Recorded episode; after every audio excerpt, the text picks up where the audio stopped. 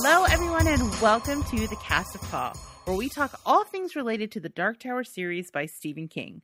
I'm your host, Rachel, and joining me is the other half of my ka-tet, the man who lives near not one, not two, not three, not four, not five, but five and a half arcades.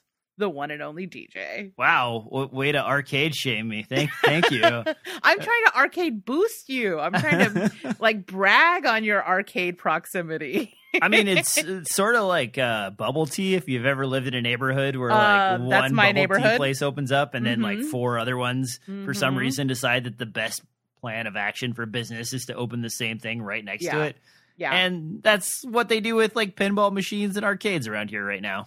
See, that sounds way cooler. See, we ha- for a while it was just like everything was a vape store, and now all the vape stores are going out of business, and all of they're all turning into bubble teas. Oh, did vape vaping finally become not cool? Good, because I mean, I just feel like we re- reached a tipping point because one small town does not need more than one vape store, but we had like eight. I think Are- Blaze and Jays is the one that's surviving. I wonder if it's because they're cracking down on those uh, those little USB looking ones that the kids were all Maybe. into. Uh, Maybe, or maybe just big bubble tea like forced them out in a Bubble tea. in a hostile takeover. would you That- like to blow smoke, kids, or would you like to have tapioca in your drink? Mm, Either, please, no. yeah. All right. Well, this is not Tea Talk. As much as I feel like we could do a spinoff of Tea Talk, I think we should be talking Dark Towers. So let me tell you what our plan is for this episode. We are going to kick off the show with an in-depth conversation about the Wolves of Wolves of the Calla, Part One, Todash, Chapter Three, Mia, and then we'll close out the show with our listener question. But before we do that, DJ, you know the drill. Remind us what is the spoiler policy here on the Cast of Ka? Uh, like a smashed in skull guarding a gross swamp, uh, we will bring out a large club that looks like it's ancient to smash the ground in front of you before you cross into the spoiler zone. Very good. Uh, that's a good one. I like it. I wonder if we'll ever find out. Oh, wait, maybe. Never mind. I'll Yeah, let's hold, hold, hold off. Okay. Save that thought. We got to get to it. Yes, yes, yes. All right, cool. So, DJ, where did we last leave off with our with our ka-tet? Uh, so we vaguely know that the gang, you know, morphed into New York and got to do some cool New York stuff. Um, they find out about Mr. Tower, his bookshop, and so on. And that was Eddie, Jake, and Oy. Uh, we know that Roland and uh, the Well, uh, yeah, Susannah, but also like the glowing orbs of their bodies stayed Mhm. behind. Um, which I, I want to ask you about when we get to that point, but uh, let's not jump ahead. Okay. Um, and so we find ourselves with like Roland and Susannah, and Stephen King kind of breaks this chapter down into two sections. First, we sort of get a Susannah point of view. Then we get a historic break where Roland, you know, uh, teacher explains things about stuff. And then we get Roland's point of view of the exact same scenario. that is correct. And so, so two of them do not jive with each other, and uh, it leaves you like kind of in a blur until you realize what's going on. Uh, but we Yeah. start off with like basically Stephen King kind of recapping um, Susannah, Odetta, Adetta, and so on, and it, explaining this woman that he knows is already with child and in kind of a mental state that is easily separated into multiple compartments. And we sort of discover that um, this, what we thought were three people combined, is now gathered on a fourth one. And hmm and this fourth one is like baby protector uh, Susannah that Mhm. is basically out to feed the child and get it going. Um, And if you don't remember, uh, uh, and this is probably something we need to talk about too, is how did Susannah end up with said child? Well, um, when they brought Jake over, there was, you know, a little bit of uh, demon love going on, uh, as one does.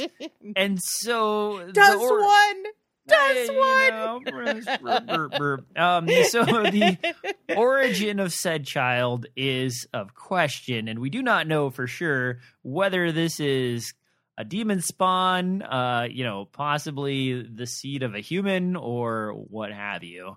Um, but uh, you know, uh, we shall see. Uh, so, anything you want to add to that before I just move on to you Um, know? I mean, I think it's interesting that her name, we find out Mia is uh, the high speech word for mother. And she's Oh, okay. very, very much defined by motherhood. I think we'll get into how that connects to the monstrous motherhood trope a little bit later in the chapter, but, but I won't get ahead of us. The other thing is, I think we're starting to really understand that Susannah is not quite as healed from the integration that happened at the end of uh, book two.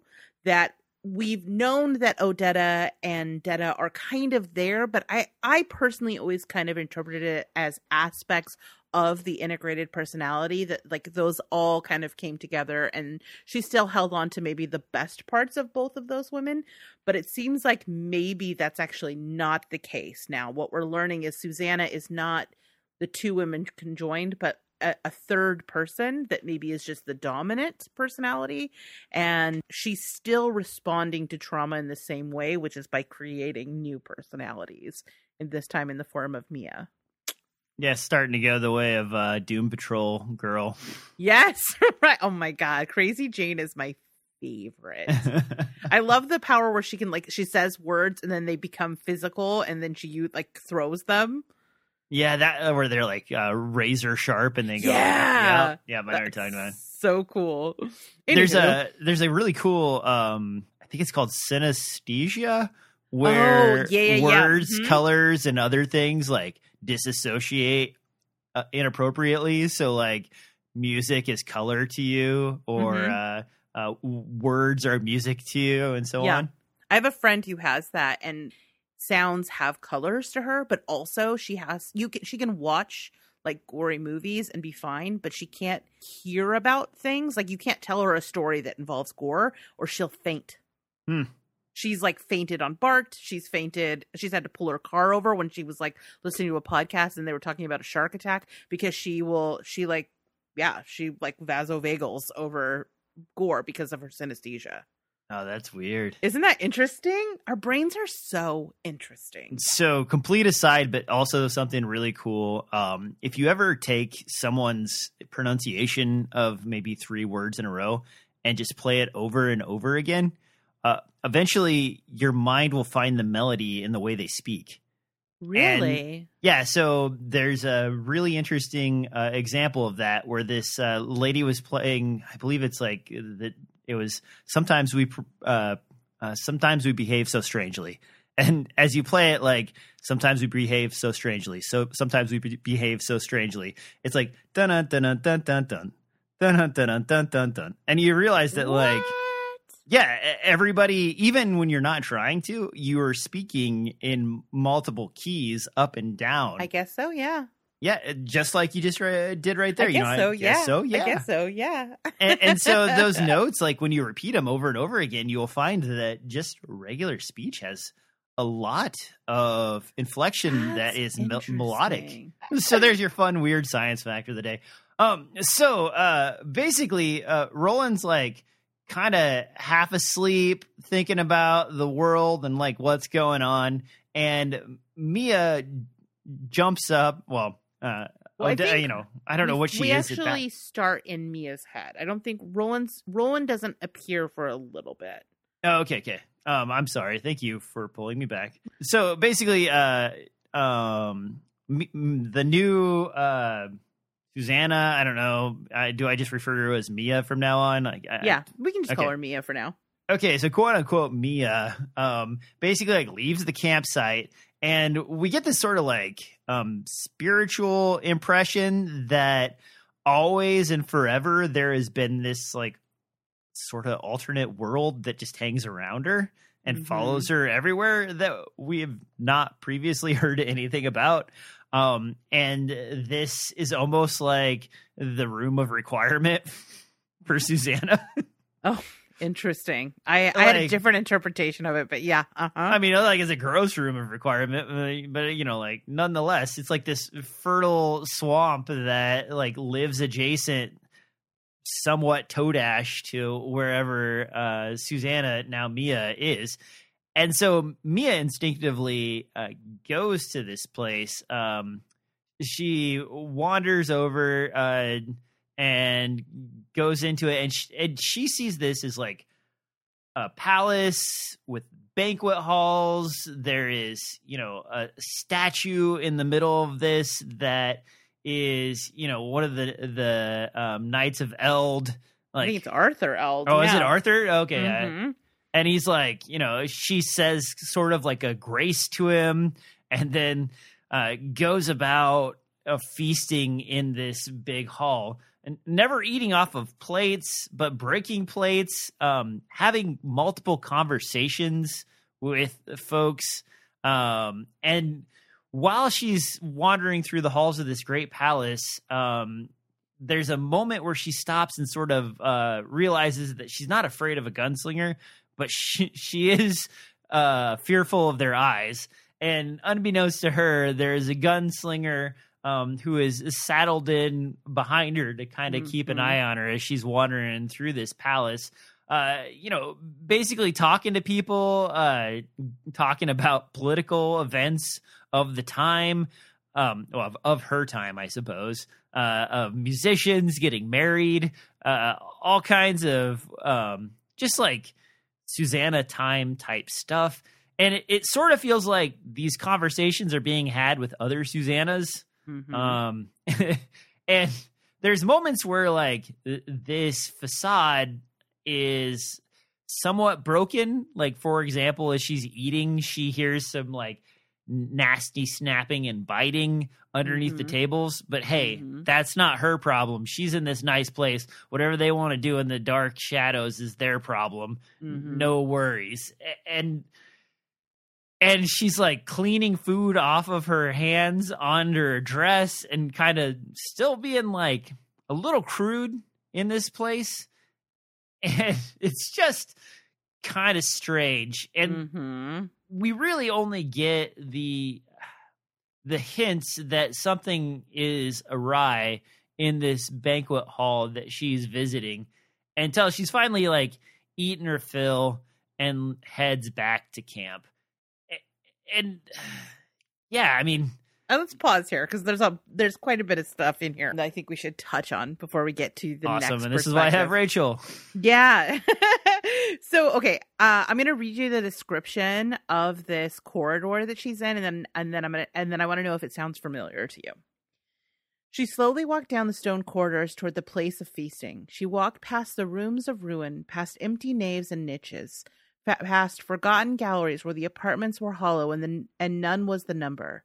Somewhere in this castle stood an old throne drenched in ancient blood. Somewhere ladderways led to bone-walled crypts where gods knew that were gods knew how deep. She came to a broad staircase. A sound faint but powerful rose up to her. The beat beat beat of slo-trans engines buried in the earth below the deepest of the crypts. Mia cared nothing for them, nor of the North Central Positronics Ltd, which uh, which had built them and set them into motion tens of thousands of years before. She cared nothing for the bipolar computers, or the doors, or the beams, or the dark tower which stood at the center of everything.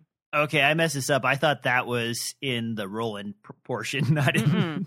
Yeah, this is this is in her because she's the one that sees the castle. He does not. well So hold on though. Okay, so let's talk about because we've got the um the positronic stuff uh on table. Let's talk about that for a second. Um Roland sees like a faint glow across the swamp mhm.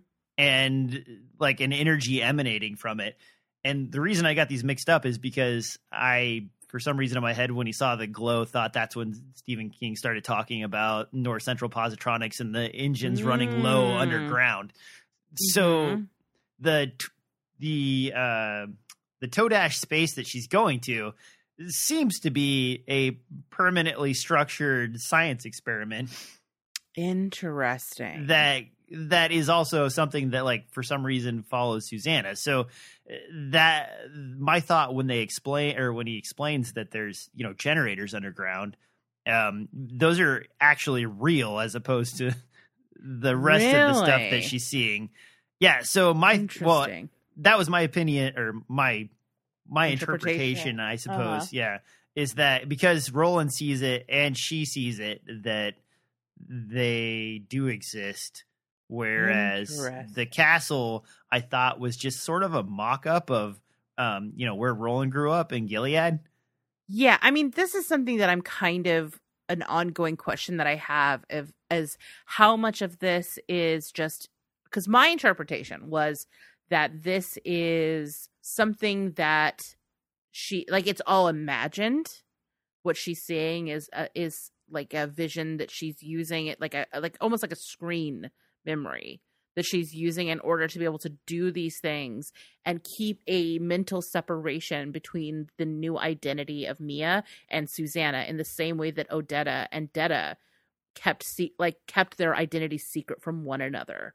And that the glow that he refers to, I took it as some kind of like weird bioluminescence, but I guess potentially it could be machinery underground. I mean, if uh, I mean, I suppose if uh, it was supposed to be um, swamp gas, you, wouldn't he have said swamp gas? I, I now I have to like go back and listen to that little section where he talks about seeing it, you know, a, a light, and Mhm. maybe rethink about it because I, I, I don't know. So, okay, so the reason I wanted to read that quote to you is because I was wondering if it sounded like somewhere else in the book we've heard described to you. Yeah, I mean, I thought it was Gilead to be honest with you. Yeah. Is, it, is there I- somewhere else besides that that you were thinking? Well, I'm wondering if it weaves together a few things because I also was like, is this some kind of Gilead? And if it is, does that mean that me that Susannah has picked up memories like via the ka-tet and is kind of weaving this this world Yes. together? Or is there is Mia actually some kind of outside force more so than we think. But the reason I wanted to read that quote was specifically because it reminds me of another quote from the book, which is um all is silent in the halls of the dead, all is forgotten in the stone halls of the dead. Behold the stairways which stand in darkness, behold the ro- rooms of ruin.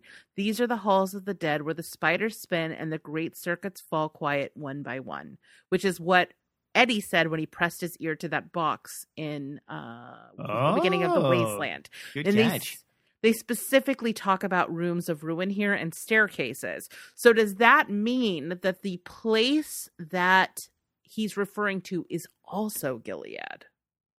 Uh, maybe. Um, you know, Gilead was ruined eventually after Uh huh.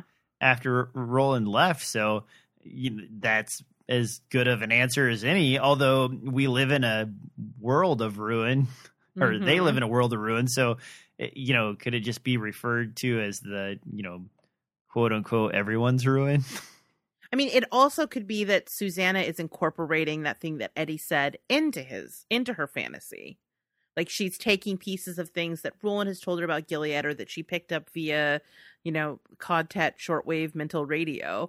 And then also remembering, weaving in this memory of Eddie saying that when he said, when he put his fa- head to that box. It could all just be like a quilt of, of ideas. Like in the way that, you know, when you dream, you pull all these influences like i wonder if that's what's happening here or if there is something actually world world happening i don't know i don't know i Hmm. just thought it was interesting and I and like a very clear allusion to that thing that that eddie said Well, uh, to jump ahead just a small amount, um, Roland, when he's following um, Mia into what we find out later is the swamp, Mhm. um, can basically from their you know psychic link or whatever you want to name it basically uh, devise what mia is seeing or at least showing the other portions of her personality uh, versus what is really there.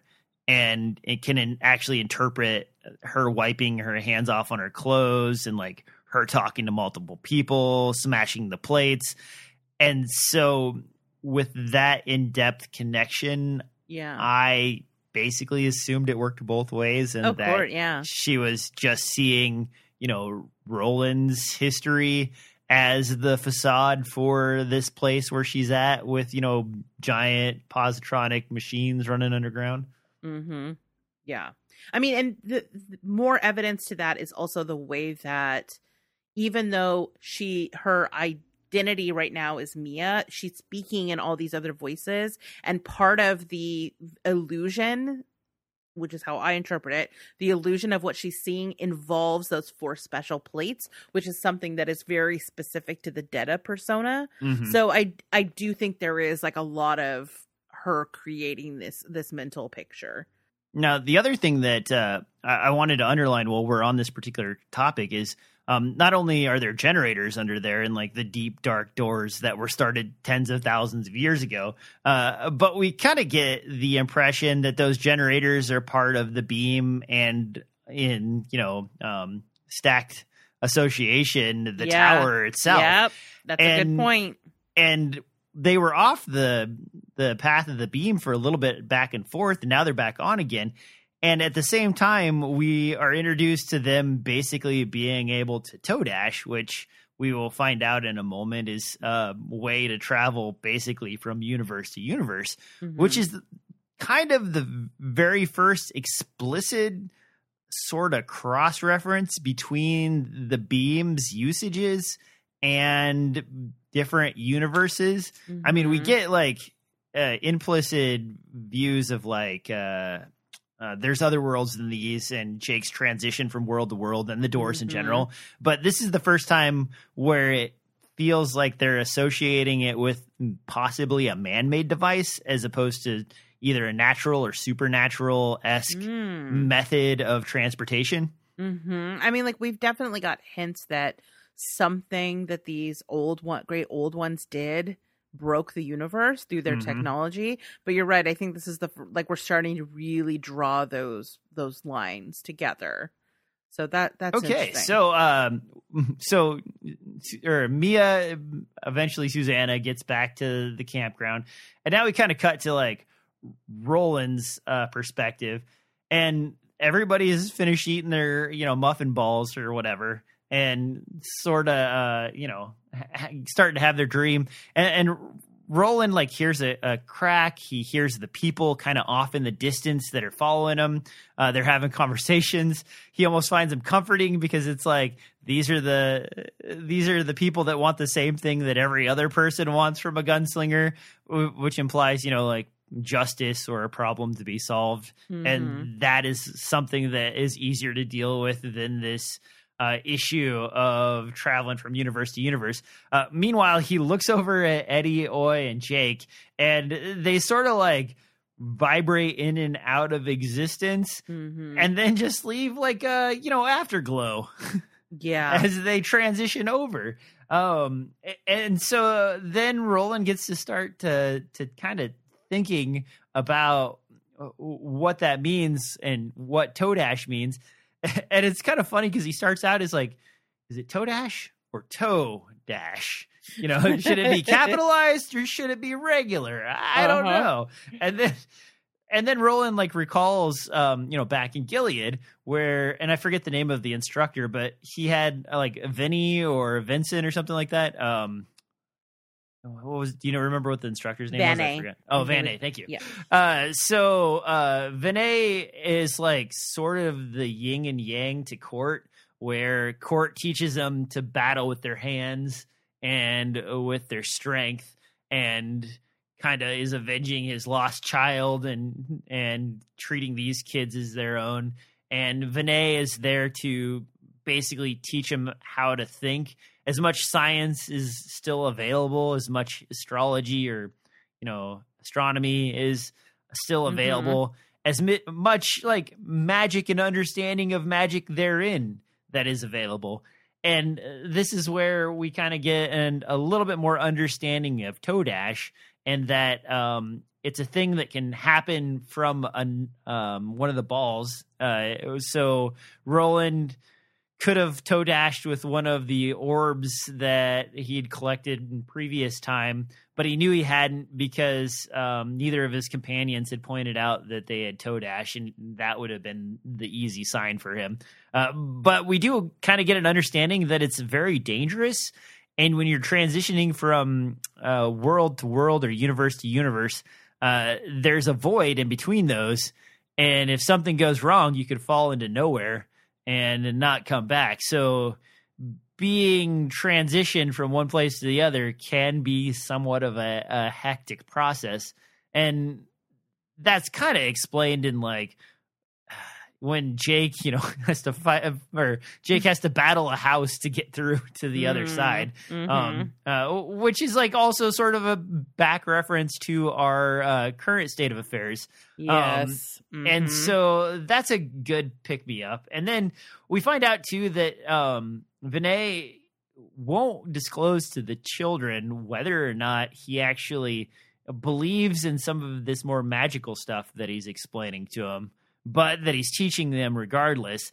And we also get a little insight into baby Roland. And it's like, uh, you know, your imagination's um, is so scrawny that if I don't feed it, it'll just starve. Yeah.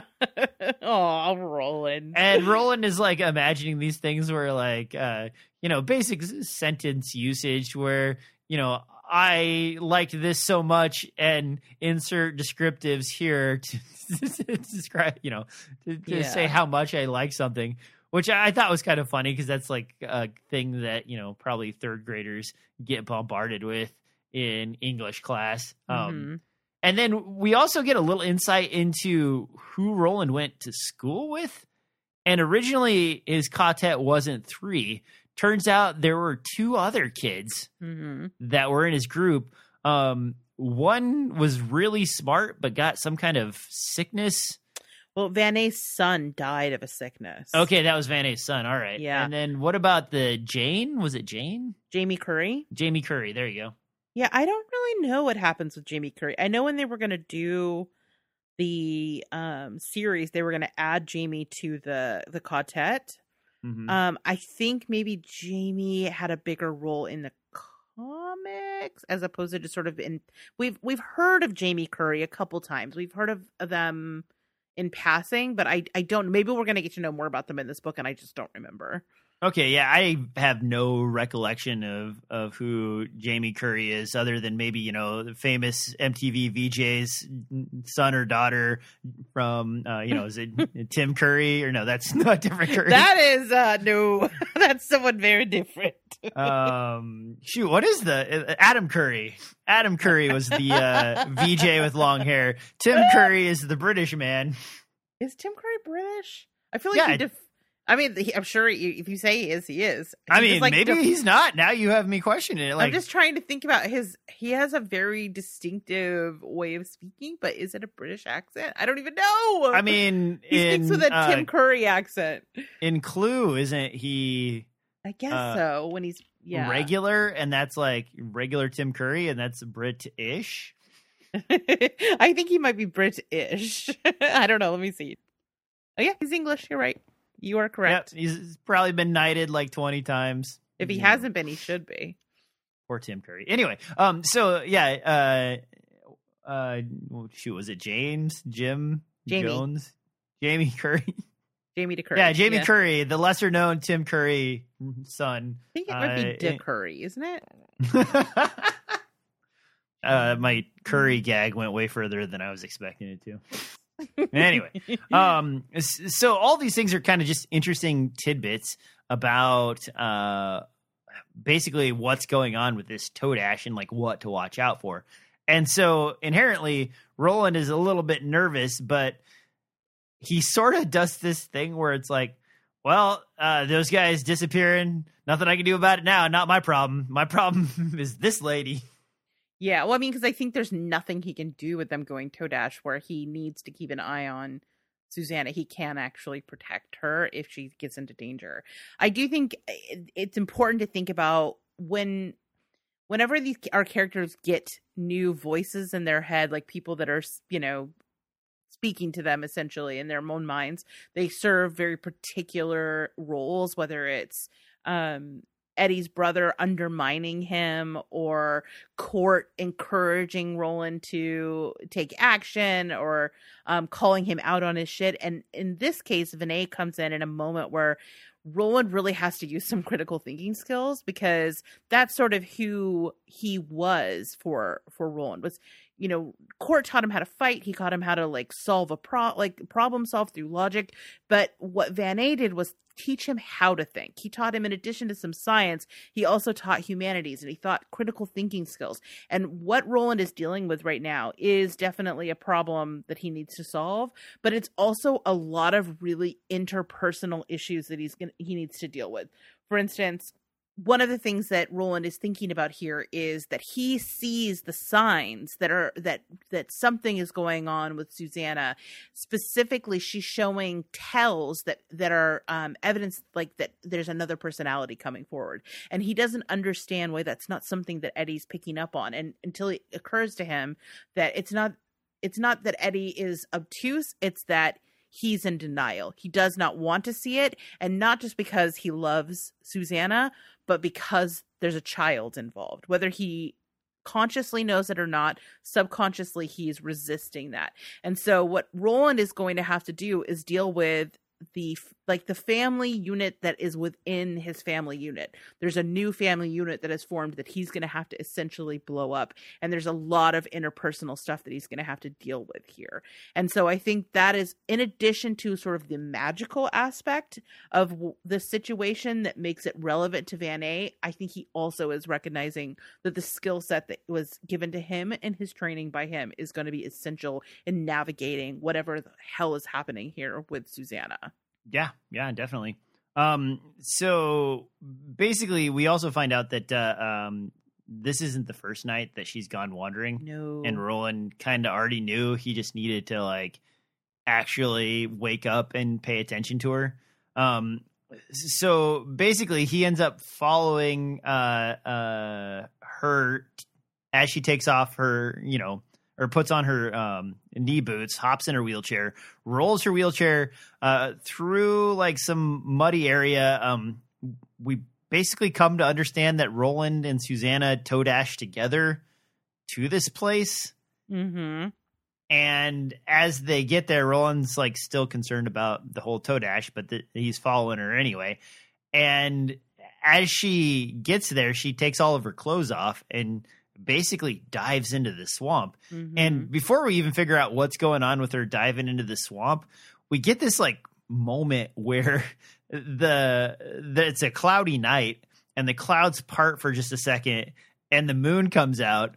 And as the moon comes out, you hear screeching in the background because the moon has suddenly shown light on what was once a hiding spot and a predator has rolled in and just eaten another creature and this is sort of like the early metaphor for everything that Susannah does in the swamp. Mm-hmm.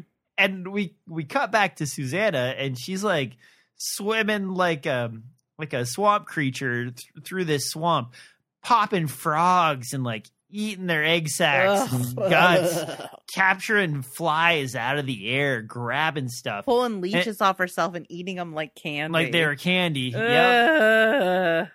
Yeah, and like belching and enjoying herself. And as Roland watches, he sees her chatting with what he interprets uh, basically from their connection as uh, the other parts of Susannah and keeping him busy, uh, as you mentioned. Um, plus, he sort of like understands that she's seeing it as something completely different because he gets that she's when she's wiping the gore onto her, you know, naked breasts. She thinks she's wiping it onto um, her clothing that she's wearing in this hall. And he sees and like hears her talk to people and mention things. And he knows that she's not seeing the swamp. Uh, uh, meanwhile, she's just like diving in and out, uh, you know, eating stuff swamp style. Mm-hmm. And as I mentioned before, uh, Roland sees the glow of the swamp. Is this the uh, underground generators running, or is this uh, swamp gas? Uh, we may never know, mm-hmm. but but I mean, it's just this weird, bizarre thing where one person basically sees it one way, and the other person sees it as it actually is. And Roland realizes that, like, wait a minute, you know uh, you know, uh, they might say, well, yeah, you know, pregnant women uh, get hungry for strange things, Roland. Of course they do. and it's like, well, yes, we we have known women pregnant to be interested in. This is uh, not pickles and ice cream though. This is like food. rat's paws and all. but when her, yeah, when her child like hungers for uh raw flesh and Susannah just belches out like the bones like an owl almost. Mhm. Mhm. you realize that like this ain't natural, guys. This is weird stuff. Yeah. Um, a- and we also like Roland basically comes to the realization that where he thought there was once three ladies, now we got four, at least four. possibly many more. Yeah. Yep. Yep. Yep. So on the way to this place, you mentioned in the spoiler warning that that they come across a skeleton with a bashed in head. Oh, thank you. I've I jumped past my own Yeah. lead. No worries. And I and I think it's you know it's one of those things where you know that in the vision she's seeing the statue of Arthur Eld, which is just kind of like cool because you can see how like her mind is reinterpreting what she's Mhm. actually seeing. The other thing is I think it's a pretty good metaphor for what's actually happening with Susannah uh, right now. You know, it's a skeleton with a bastion head, aka a broken mind. So Ah, okay. I didn't think of it that way. I, what I wanted to actually ask you about, and the reason I used that for the spoiler zone was because I wanted to know if there was any significance to this tribe that ran the swamp that maybe we could suss out from previous Hmm. books. hmm. Because we also, um, well, and I, I kind of skipped over this, and we need to actually still talk about it. Is Todash and the Manni.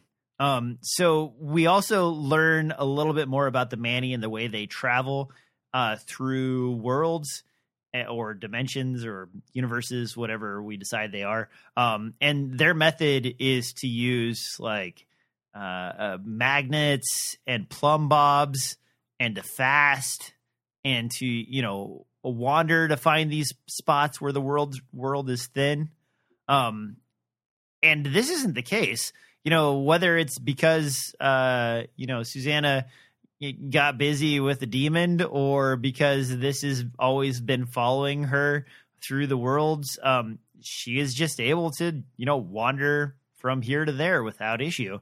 And it's a very specific wander versus uh you know jake and eddie and Oy kind of bleeping out of existence they Mhm. didn't walk there they sort of like group envisioned it and then bam we're there whereas uh mia basically knows the secret path of sort of the Manni i guess to get to this other world I mean, I think it's interesting that you saw this as Todash. I I don't. I think her she's just like hallucinating.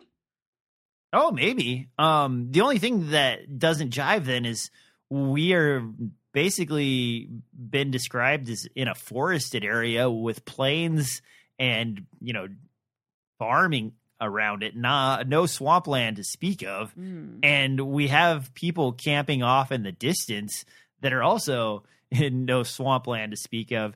So I understood all this to be her todashing with Roland to this area, but uh, I just thought it maybe- was a swampy area in the in the woods.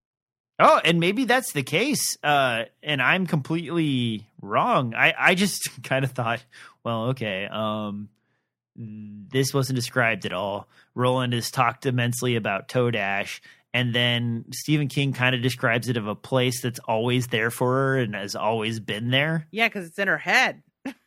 Oh, okay, okay, okay, okay. yeah. So she I thinks thought, it's a mystical place, but it's really a delusion. It's a Well- screen for uh, that allows her to to feast on these animals and and feed like feed the chap, right? But but it's not actually really there. It's just So then you don't think that there's like a swamp in I a think Todash this- world that's been following her around? no. Okay, That- that's what but I thought. but, I mean, you could be right. That's just I'm. That's my interpretation. Is that it's a sign that it. The, of course, it's everywhere. It's it's everywhere she goes. Isn't that crazy? Yeah, because it's in your it's in her head. Because um, you are crazy. Yeah. So yeah, Mia. She's uh she's really something. And so I wanted to talk a little bit about how she fits into the monstrous mother trope. Okay, yeah, lay it on me. Okay, so we know, like I said, that Mia is mother in the high speech. And in the first section, uh, when we first meet Mia, part of the way that she's described is this new woman, every bit as dangerous as her, uh, in her own way as Detta Walker had been, was Mia. She bore the name of no man's father, only the word that in the high speech means mother.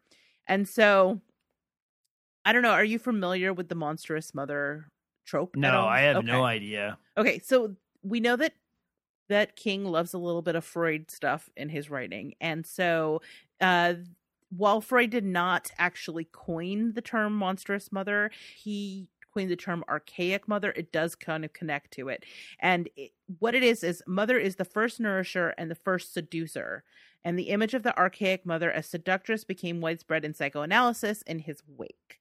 That ties into the way that she is described when she is hunting and the way that Roland responds to seeing her. So this is this is him watching her while she's hunting. Then with a suddenness that startled him, although he had seen this before as well, she began to hunt, slipping in eerily splashless silence, first along the edge of the pond and then way out into it. Roland watched with her with an expression that contained both horror and lust as she knitted and wove her way through the reeds between and over the tussocks. So it, it ties back to this combination of monster and and being very seductive. Um, Mhm. The other thing that this brought to mind was uh, Echidna from Greek mythology, and, and specifically the way that she's described as she makes her way towards the swamp. Uh, and she is a monstrous mother from Greek mythology. So she was a, a monstrous she dragon with the head and breasts of a woman and the tail of a coil- coiling serpent. She uh, represented the corruptions of earth, uh, rot, slime, fetid waters, illness, and disease.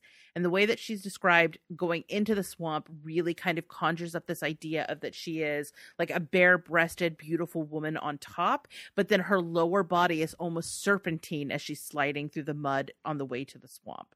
Uh, it says she was naked as a mermaid and moved like one, as comfortable in the muck and the swamp ooze, swamp ooze as on dry land. She crawled over the larger hummocks, slid through the water between them, pausing every now and then to pick off a leech. In the darkness, the walking and sliding seemed to merge into a single slithering motion that was eerily and disturbing. And Echidna is sometimes equated with the python or the rotting one, and she is a dragon born of the fetid slime left behind by the great deluge, and daughter of no one. So Hmm. sh- that that goes back to this idea that Mia has no no parentage, no father, no like no patriarch. That she was like a creature of nature, um, and like wholly feminine. Uh, And then let's see, others name her the Tartarian lamprey, which is like a leech essentially, and she inhabits the dark, swampy pits of Tar- uh, Tartaros beneath the earth, and presumably associates her with the rotting sea scum and fetid salt marshes. Which again is a lot of the iconography that we're seeing in this section. That where when it's time for her to feed, she returns to this marsh essentially. So I don't know. There's I I, I feel like he's pulling a little bit from Greek mythology, and definitely this plays into that monstrous motherhood trope, which I thought was really interesting because her name literally means mother. Hmm. I mean, yeah, that sounds really cool. Like, I, I didn't know anything about it, so I don't really have any comments other than it's cool. Okay, I'll take cool. I I mean, to, to be honest with you, like that all checks out. I, even to the point where uh, Stephen King takes a moment to describe that Susannah was completely fine with taking on Eddie's last name uh, Mhm. because it was appropriate, and that she had missed out on all the you know women's suffrage through the years. Mhm. Uh, and then like when Mia takes over, Mia doesn't have No, that association at all or give a crap about it. she is daughter to no one, and and and by proxy, like wife to no one. Yeah, and so her chap is like really the only thing she gives a darn about. Mm-hmm. Mm-hmm. And then the other thing that is kind of funny when you say like from the the sleuth left over from the creation of the world, like yeah.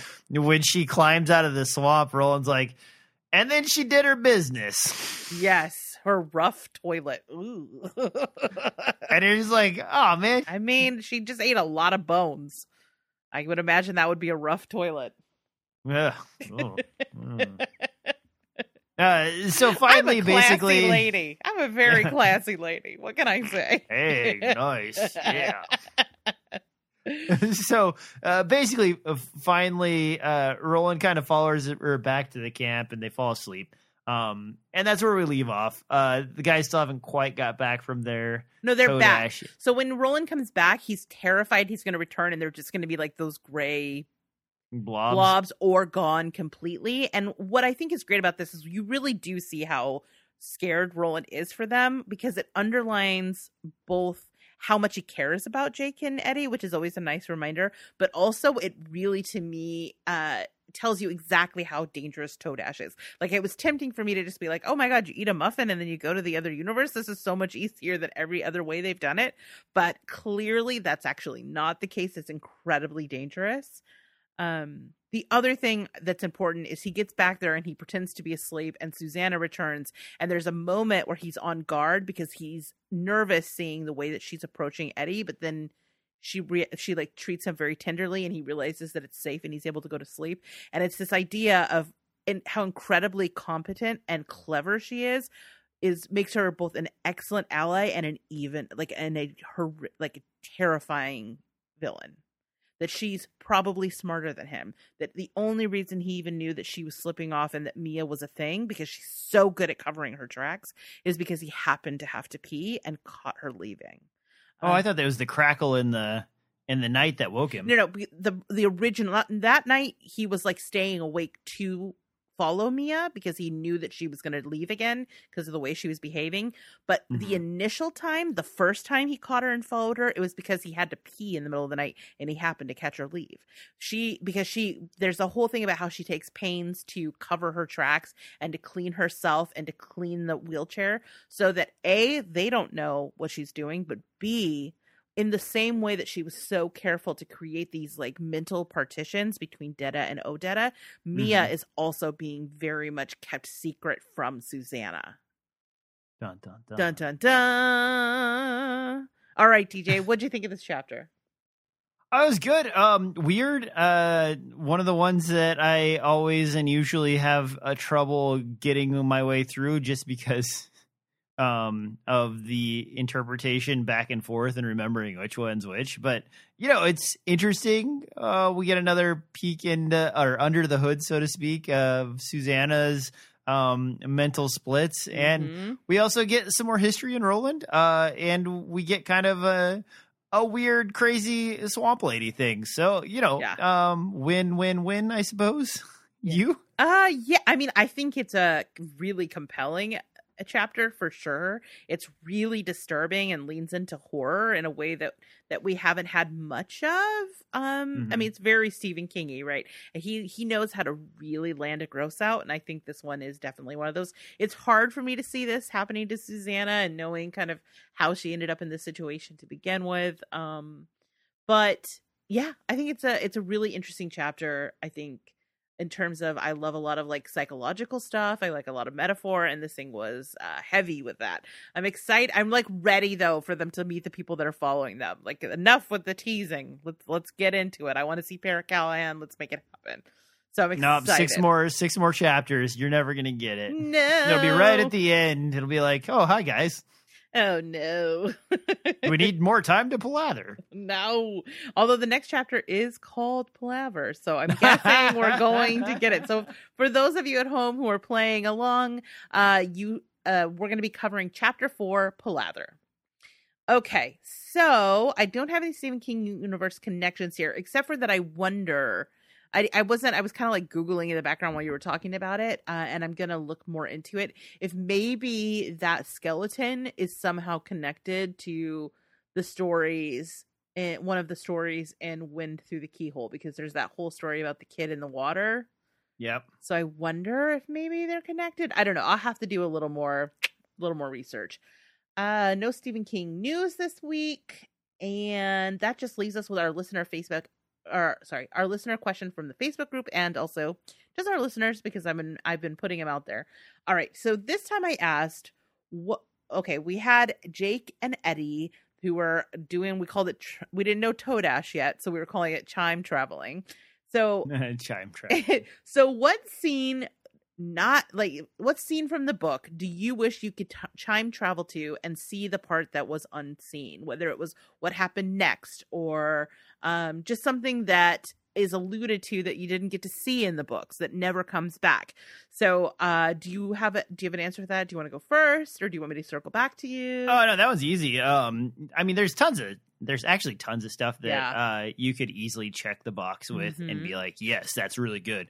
Uh, but one that's always kind of um got me wanting to know more is the little people from Lud oh okay and all the like.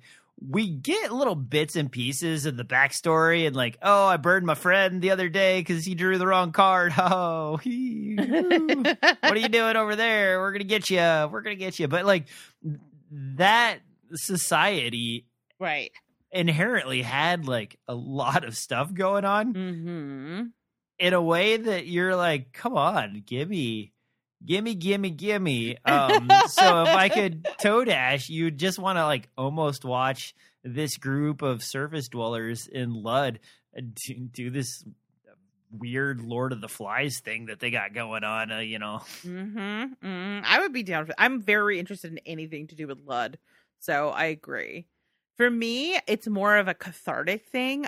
I need to see Rhea get her comeuppance. We know that Roland saw her again. We know something went down, but we never get to see what it is in the books. And I just like I need the closure of knowing that he killed her. I need it. So for me, that's that's where I would go if I could if I could hop on the uh, express train to Todash Town. Okay, An express train to down. so let's see what our listeners had to say. Okay, so we got some answers from the listeners. I'm going to start with an email that we received from one of our listeners, John, who always has very interesting and thoughtful things to say. So he says, Long days and pleasant nights. This is a bit of a spoiler, so beware. Spoiler, spoiler, spoiler. Actually, this is a spoiler for this book. So if you have read all of this book because we're slow and you couldn't wait, and I wouldn't blame you, um, this will spoil something from this book. So keep that in mind. I feel like I've vamped long enough. If you are concerned about spoilers, you've had time to go. Okay. Smashing a club into the ground. Ah! okay, long play, long days and pleasant nights. This is a bit of a spoiler, so beware. I would like to see Sheemie's travels from Hambry to Gilead. Also, his adventures from the time Roland last saw him until they meet again in Thunderclap. Oh, that is a really, really good answer. Because more Shimi is always welcome. Yeah, I like that. I mean, I don't think there's an answer you could give me that I was like, you know, that's been explored enough. Let's not. Let's not, okay? that fair. I mean, maybe if someone was like, uh, you know, I just want to todash to all the ways they use the restroom right. as they travel. Like, well, uh, okay, maybe that one. That you did good. Oh, you found one. That makes me think of something I do want that involves a bathroom. I would like to todash to the time when um what is the name of the graffiti artist uh is writing so and so what is their name? Are you talking about the Kill Kilroy was here? Yeah, it's not Kilroy, but it's like essentially that, right? It's uh yeah, yeah. like not Buckaroo Banzai. Hold on. Buckaroo Bonsai. Graffiti. yeah, what is the person's name? That like there's conjecture that maybe they're Bango Skank. I want to Yeah, go, I want to find out the identity of Bingo freaking Skank. That's what I want to do. I'm changing my answer. I want to be in that public bathroom and when Bingo Skank shows up with their pen. Um okay, cool. So then from the Facebook, James says it's been established that Eyes of the Dragon is pre-Dark Tower, correct? Um and shows an early Flagg. Also correct. And I uh, at the end, the brother of the king and his friend decide to hunt down Flagg, who uh, who has fled the kingdom. I want a story of how Flagg got to Roland's court. So Roland is the name of the king in the book, so that's a little confusing. And I'm assuming what that means is is how Roland or so does he okay all right james i'm gonna need clarification do you mean how he ended up in king roland's court or how he ended up after the events of of eyes of the dragon ending up in gilead i mean i want to see both of those and both of those answers are correct i just would like to know which one you mean what do you think Yeah. Yeah? I'm that sounds cool too. I you know, I'm not gonna argue with that one. fair enough our This is hard because like, you know, normally I have an opinion. right But but, you're just like know, yeah cosign you're like, yeah, you know, just just because that wasn't the one I picked doesn't mean it's not a good one. In fact, you know, if, tell me more about everything. all of the answer is all of the above Do anything but make a crappy movie and we'll be fine. You know, you and me will get along. Oh God, so grim. Okay, so John of email fame also weighed in on the Facebook, and he said he would also like to see how in Wizard and Glass, Roland men- uh, he would also like to see how in Wizard and Glass, Roland mentions he lost his belt that his mom had made him, and how it pertains to the quest to the Dark Tower. That's right, because remember she's like Oh, showing yeah. up with the belt and there's blood on the belt and he wears the belt and he loses the belt but he doesn't tell you how and he says i'll tell you another time. He He never never tells us another time. In the same book roland talked uh, a little about his grandmother deidre and uh, the mad and how he's like her. I'd like to go see her story as well. John your answers are all excellent across the board. I would also like to know the answers to these questions. Mm-hmm. Hmm. Game on. All right. And finally, Tim says, I wish we could follow Jake as he falls under the mountain in book one just to see if he fights a Balrog before becoming Jake the White. Shall not pass. oh, Tim, you troll. I love it. awesome. Thank you, everybody, for answering. I always really enjoy uh, what you guys come up with. Like things I would never have thought of, but totally also and now now i'm obsessed. So maybe maybe it's not a good thing. Maybe your answer should have been shittier because now i'm going to be thinking about all this. Thanks a lot um okay question for the next episode. Next question. Now this is something that dj and i both kind of came up with together mostly dj so i'm just trying to steal a little credit. This one's more of a fun thought experiment and it is uh because we were having a conversation on the discord which you should become a patreon patron and join the discord because it's really fun we have a lot of really fun conversations. Um but it was about how to approach a particular watching a particular documentary. It's a long story. You don't need it for the background, but this is how it came about.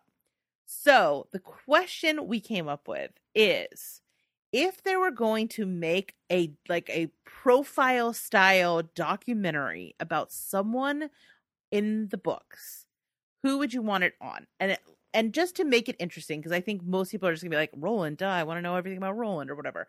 It cannot be the core quartet.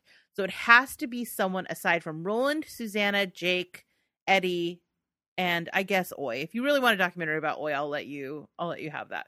But it, secondary characters only. Whose profile docu- documentary do you want to see from the Dark Tower series and why? All right. So that's your question for next time. If you want to answer, hop on the Facebook and le- I will post it on there as well. And you can leave it in the comments or you can always email us at castofka at zombiegrrlz.com. That's G R R L Z.com. Or if you just want to get in touch with us, we always love to hear from you. Drop us a line there. Um, or you can follow us on Twitter and Instagram at ZG Podcasts, plural.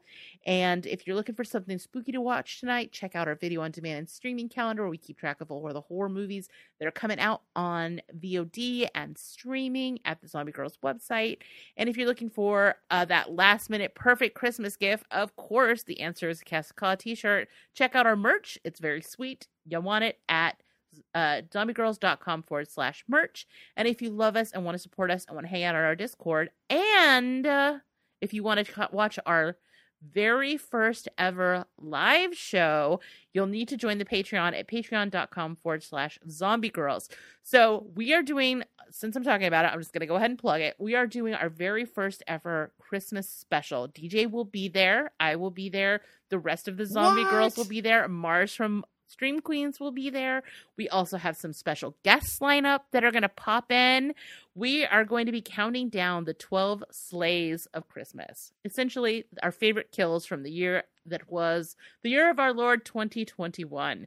But we'll also be playing games. We'll be doing, you know, a little bit of drinking, and we're going to do it live. So it's going to be a, a, the kind of hot mess that you don't want to miss.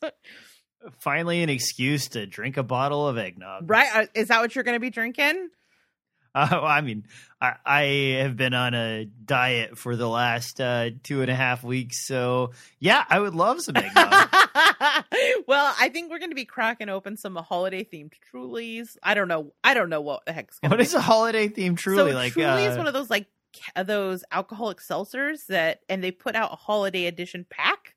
So Mars. so what is the holiday flavor though? Is it like sparkles or There's, like- I don't know. There's like a cranberry one and a spiced apple and a couple of other ones I can't remember. But I bought I bought the pack so that because it's what Mars and I are going to be drinking and we're going to do a little taste test of it. But we're going to do it on camera, so that's going to be fun. I'm sure the technology is going to go great. Um, I'm sure there'll be no problems with that. and we will eventually put the audio out for everyone, but patrons for patrons only, you get to actually watch watch it unedited. so buyer beware, but join our Patreon. It's going to be on the 23rd. I will have more details about the specific time as we get closer. I will post about it on the Facebook. I will post about it on all of our social media. We hope that you join us and hang out. It should be a lot of fun. Okay, so the other thing you get is an ex- every episode across the network are extended for patrons. And today, I don't know what we're going to be talking about, but it should be interesting. Any ideas of what you want to talk about, Deej? Um, digital drums? Digital no. drums. well, I mean, we'll just, I think we'll just, yeah, we'll talk about all the weird stuff that's on our minds. We'll figure it out. You'll just have to stay tuned to find out. You'll just have to be a patron and, and stay tuned if you want to know what random stuff we're going to be talking about. But it should be a lot of fun. All right. I mean, spoiler. Have you ever had a friend no. that always provides you with input, but the input is not the thing that you were asking about? It's some other thing that is ancillary but adjacent to the thing that you uh, want to know about, and then proceeds to tell you why you should do that thing. Not realizing that you've already done it, and that's not the problem. It's a bigger thing that's beyond that thing that you would like to explain to them. I think this is like the equivalent of like vague booking in podcast form. So I think if you want to know what the hell he's actually talking about, and specifically who, you'll have to stay attuned for the extended. All right, Deejay. If they're not sticking around and they want to find you other places on the internet, where can they do that?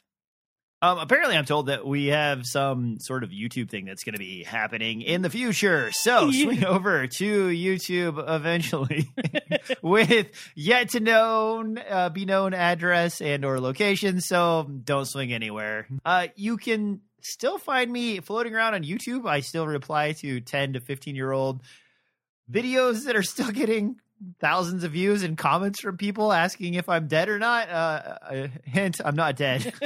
Rachel, where can people find you? Well, you can find me on all of the podcasts on our network Zombie Grrlz, where we review horror from a feminist perspective. You can find me on the Stream Queens, where we review horror films that stream on the internet.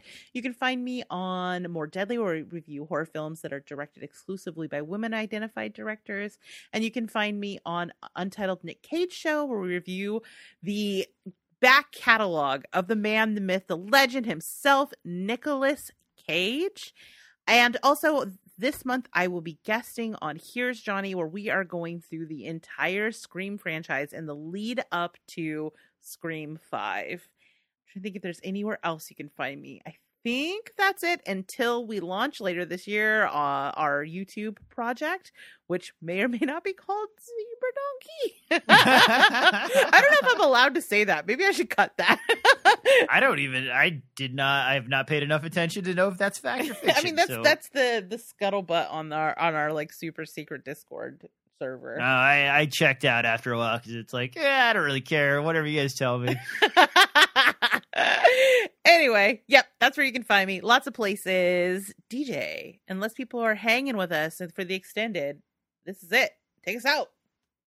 All right, close your eyes for a moment and imagine you hear plop, plop, Oh God. plop, and then some splashing, and then some some knee booties. You just watched someone poop. Oh, good night. Oh my god. I was like, there's gonna be a twist. I know it. And the twist was there was no twist. There was no twist. Bye everybody. That's gonna live rent free in your head for a week. Thanks everybody for listening and to my co-host Deejay for making me laugh and for indulging all of my tinfoil hat conspiracies. Production on this episode was done by yours truly. Our theme song for the show was created by Deejay.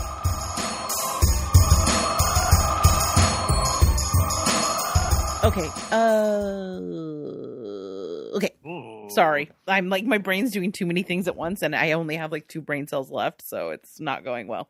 Okay. Hello, everyone, and welcome to the extended episode of Cast of Ka, episode 71. We haven't even talked, we never do the numbers, but this is episode 71. I know that you Wow. you were on one of the longest running horror podcasts, um, so that's not a really impressive number for you, but it, I mean, it doesn't feel like we've done this 71 times, maybe because it's just so much fun, but 71's a lot. Well, let me uh, let me paint a picture for you really quick, and this is ancillary to anything I was alluding to before the show closed out. But I have a synthesizer at the house that I bought brand new, and it stopped working correctly, and so I was like, okay, I'll open this up and see if I can figure it out. And there's like one of those uh, quality assurance test stamps, you know, the like little white tag, like somebody signs their initial to it, like you know, checker number 47 looked at your item Uh-huh.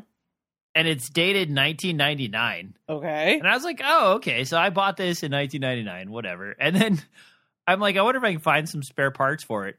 Turns out I've had this for long enough uh, that now it is considered a vintage classic item Oh no. and has gone up about uh, four times what I paid for it uh, in the time frame that I bought it. Which sounds So- like both good and bad. So like the thing you have has more value, but also replacing parts for it is fucking expensive. Yeah, and luckily, like I was able to like dig through my box of random hardware and and cables and stuff and figure out how to fix it. But the the point I'm making is with like these podcasts and with these other things is that time gets ahead of you uh, to the Yeah. point where one day you turn around and look back and you're like, "Holy crap! Yeah. It's."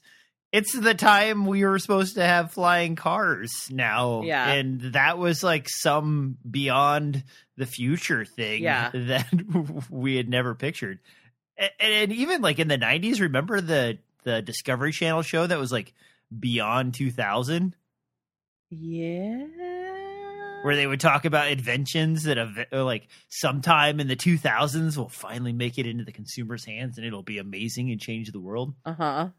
Like one of those was OLED um, painting methods that are now used in our televisions. so crazy, isn't it? The way that techno it's always fun to watch like sci-fi from the 70s or whatever where you you know like they were imagining a future that is like nothing like what we ended up as.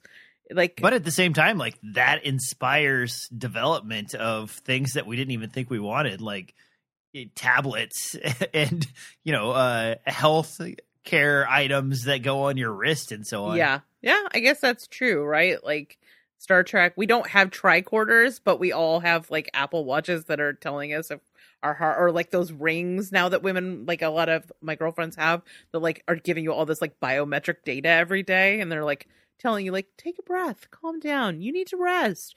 Your heart rate's a little elevated.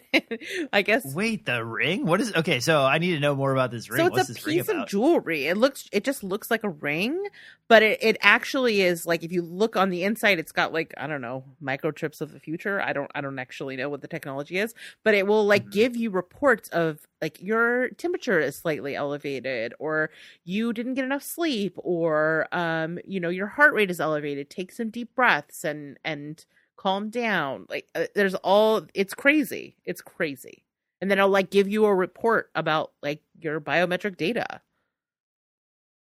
Hmm. Interesting. Next, nuts. I mean, I you know I I want that I guess, but I also don't because uh, I I think I would rather just uh not know that I'm dying and never worry about it. yeah, I mean, like this way can easily lie madness. Like if you start getting obsessed with the data, like it can you can definitely go down a rabbit hole with like the health data. Well, or it's worse. Um, have you? Okay, so uh, this is another kind of weird but also interesting thought experiment. Um, so you're trying to figure out this thing that makes you sick, or this result that you want to know uh, uh, more about. So you you feed all of this into an AI, and all your data from you know your health and and your blood tests and whatever, and like it poops out a result, and the result is like, here's what's going to happen uh-huh. And the question was like, I don't know, but I threw all my data in here and I wanted to know what was going to happen. so, right. like, you have an answer, but the answer, like, you have no way of looking into the secret sauce right. to figure like, out. But like, what do these numbers mean? Yeah, exactly. Yeah. And like, th- there was a really a fun thing where um, these scientists were researching how this chemical reaction works. I think it was in your stomach to deal with certain types of long protein chains because they want to implement it in um, in like a processing system to make biofuels. I think, mm. and, and so they they run it through and they get a solution, but they have no idea why the solution works. It works, but like they don't understand that part. And like when you think about what science is, the problem now is that they can't write a paper on it because they don't understand why it works. They just have the question and they have the answer. They don't have the why. Yeah, Jesus. I mean, I, yeah, I definitely feel like we've reached a place in science where you know they say like any advanced technology or science, if it's too advanced, it starts to feel like magic, or people think it's magic. Like that's how I feel about like when we start getting really deep into like scientific or, or math conversations, I'm like, oh, I'm like the person in the dark ages who's like, that's the devil. That's definitely the devil.